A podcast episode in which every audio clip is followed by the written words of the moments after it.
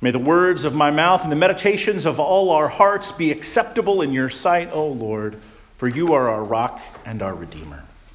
Amen.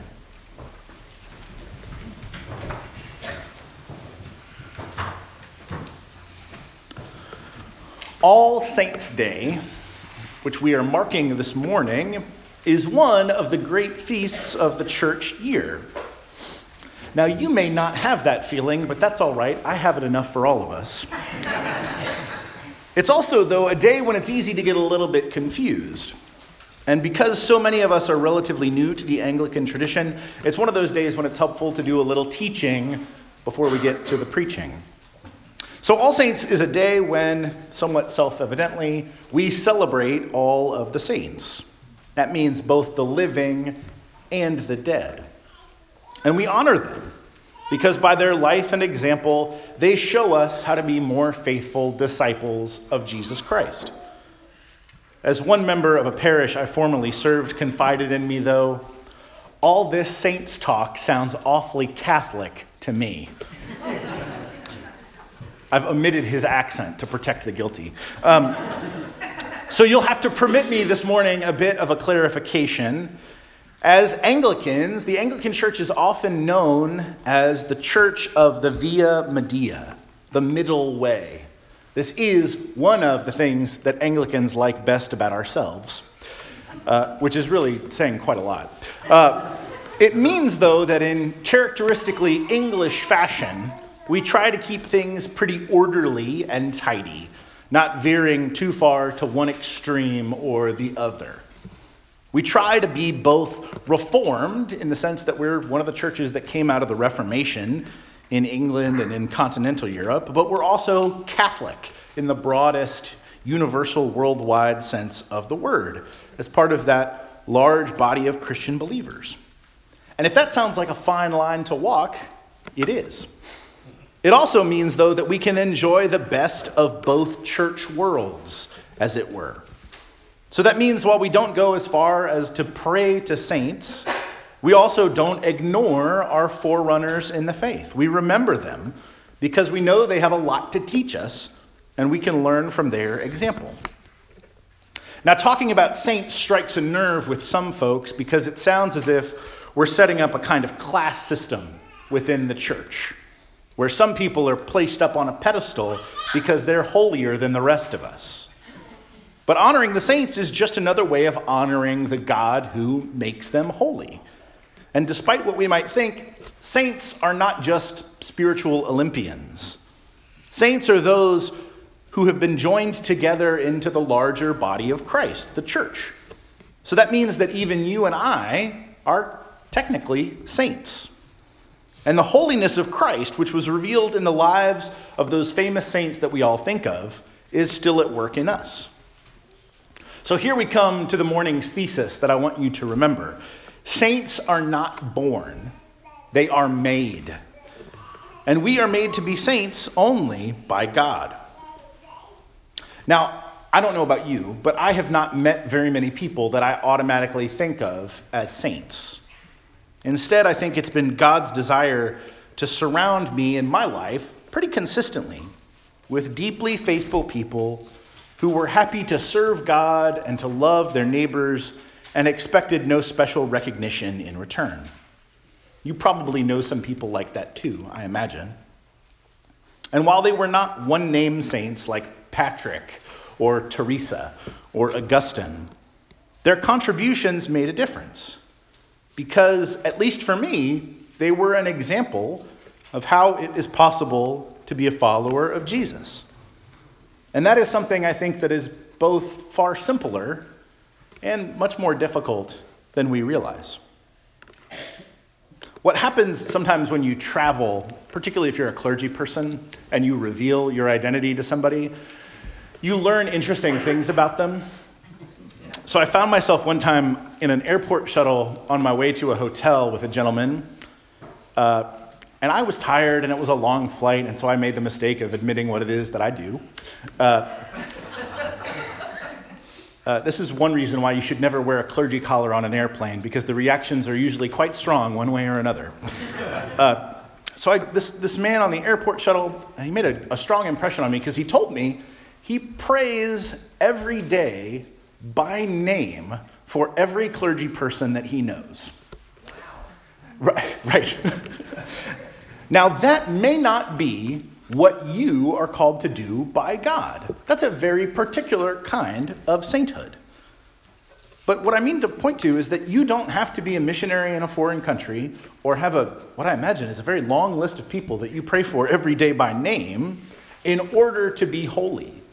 You don't have to be a saint like that.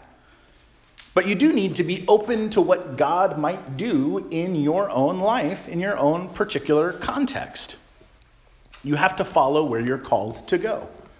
That is the path to holiness. Now, holiness is, of course, a tricky concept in our time.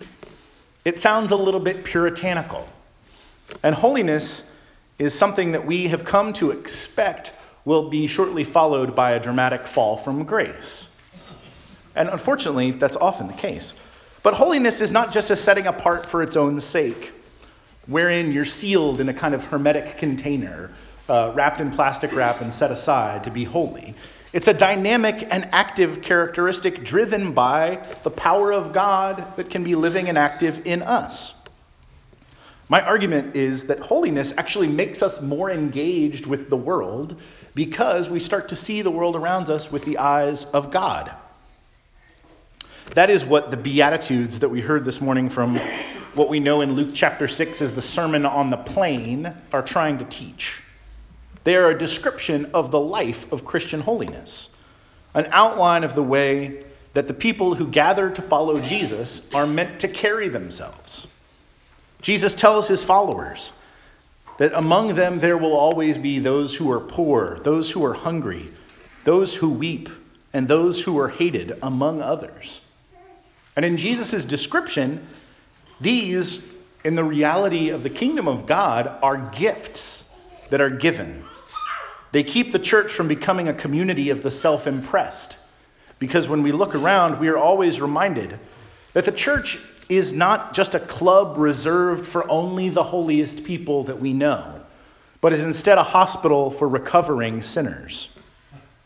The saints, therefore, are a visible reminder that God welcomes people of all kinds who find themselves in all stages of life, and that some of those folks may be in some state of distress at any given moment. But that does not rule them out of participation in the kingdom of God, but instead means that there is absolutely a place for them. And that's because each of these Beatitudes is centered on Jesus himself. Jesus was poor. Jesus hungered and thirsted. Jesus wept. Jesus was hated. Jesus even loved his enemies. In order to be his disciple, in order to be a saint, we have to be ready to follow his example in those ways, enduring suffering for the sake of God's greater glory. We often try to take the words of Jesus in the gospel and turn them into something more abstract, but he means them, I think, quite plainly. Those who follow him will hunger and thirst for righteousness. They will endure the scorn of their enemies. They will be abused but turn the other cheek. They will give their cloaks and tunics away. And in all that, they will endure with faithfulness only because they have seen him go before them and do it himself. Christians are to live like that, as difficult as it sounds, because that kind of merciful outlook on the world is an imitation of how God sees us.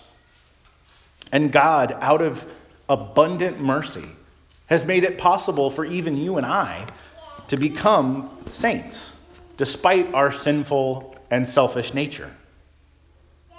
Now, that pursuit of sainthood, if that's something that we're actually trying to do, cannot be accomplished alone. It doesn't originate in our own hearts and minds. It is a gift from God that can only be properly pursued and received in the midst of a community of deep and persistent faithfulness.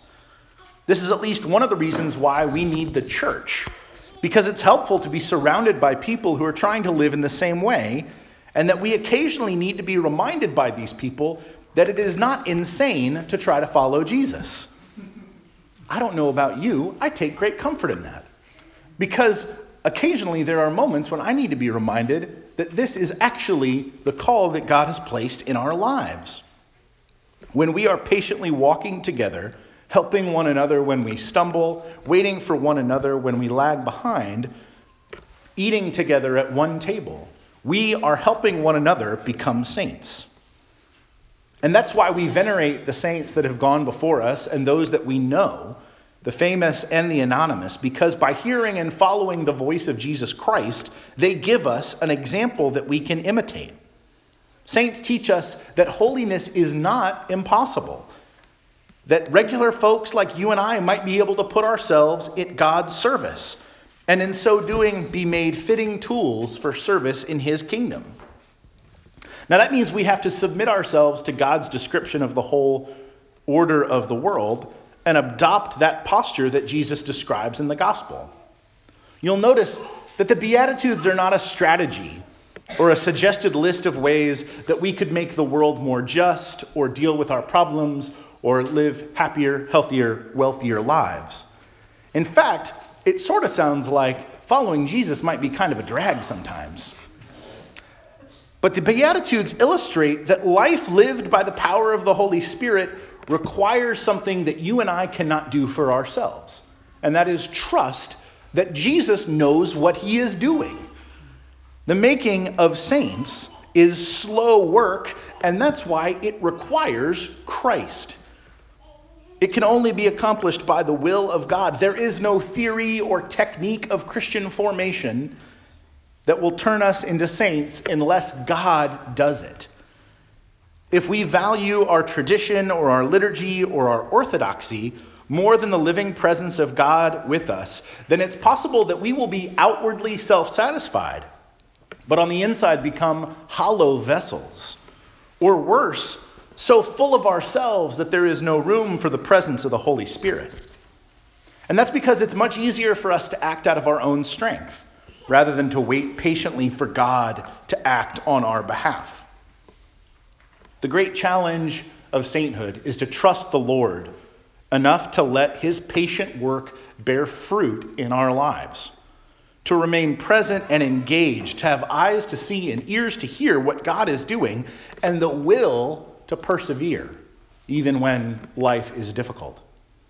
And we submit ourselves to the communal life of God's church because it's within the community of the saints that we can support one another in pursuit of that holy life. There are times in all of our lives where we are unable to perceive what God might be doing or what we are called to next. And because life involves some suffering, in that moment you might want to throw your hands up in despair. But the fellowship of other believers gives us hope because we can, in those moments, bear one another's burdens. There is, I think, a great danger in forgetting or trying to gloss over the fact that all life, even the life of faithful Christian disciples, includes a measure of that kind of suffering and frustration. And if we start to view suffering as an anomaly that has to be dealt with or have some kind of control over, that means pushing those who suffer out of our view. But life itself is finite. We are fragile, mortal creatures. We suffer from illness, and sometimes we suffer from frustration with one another, and ultimately, we all suffer death. This past week, our church lost a dear friend and brother in Christ. Father D.J. Jackson, who had served as Bishop Kevin's executive assistant and was ordained a priest uh, just a week before passing into greater glory.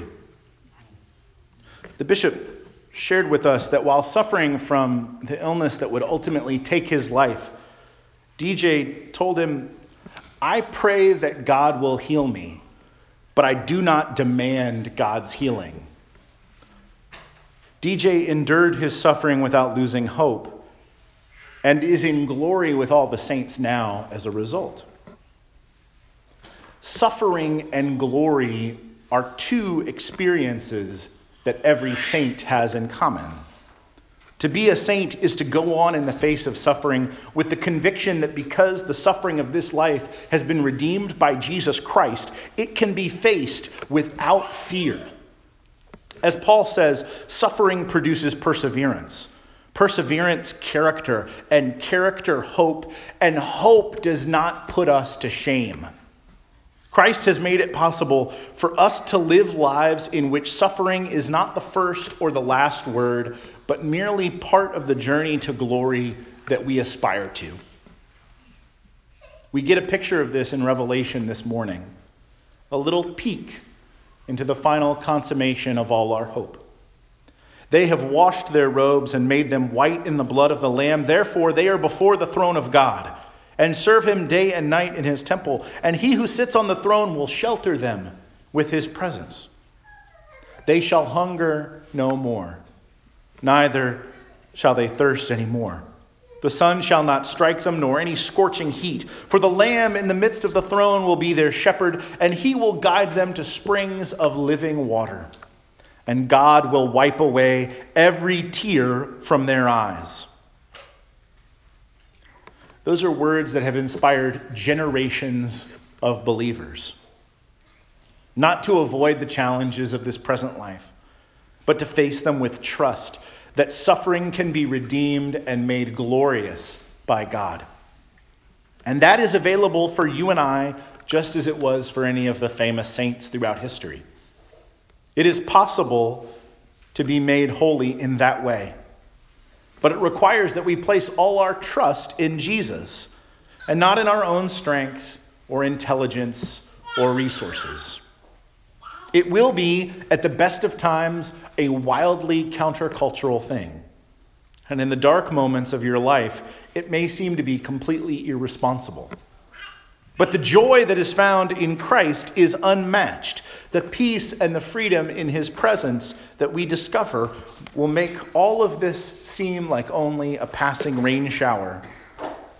Jesus calls his followers to live life to the fullest, but with both eyes open, aware that marching to the beat of his drum and following the life he describes in the Beatitudes may lead us into conflict with the powers of the world that seek to corrupt and destroy the creatures of God. Christ does not tell us that everything will be easy, but that it will all be for our good.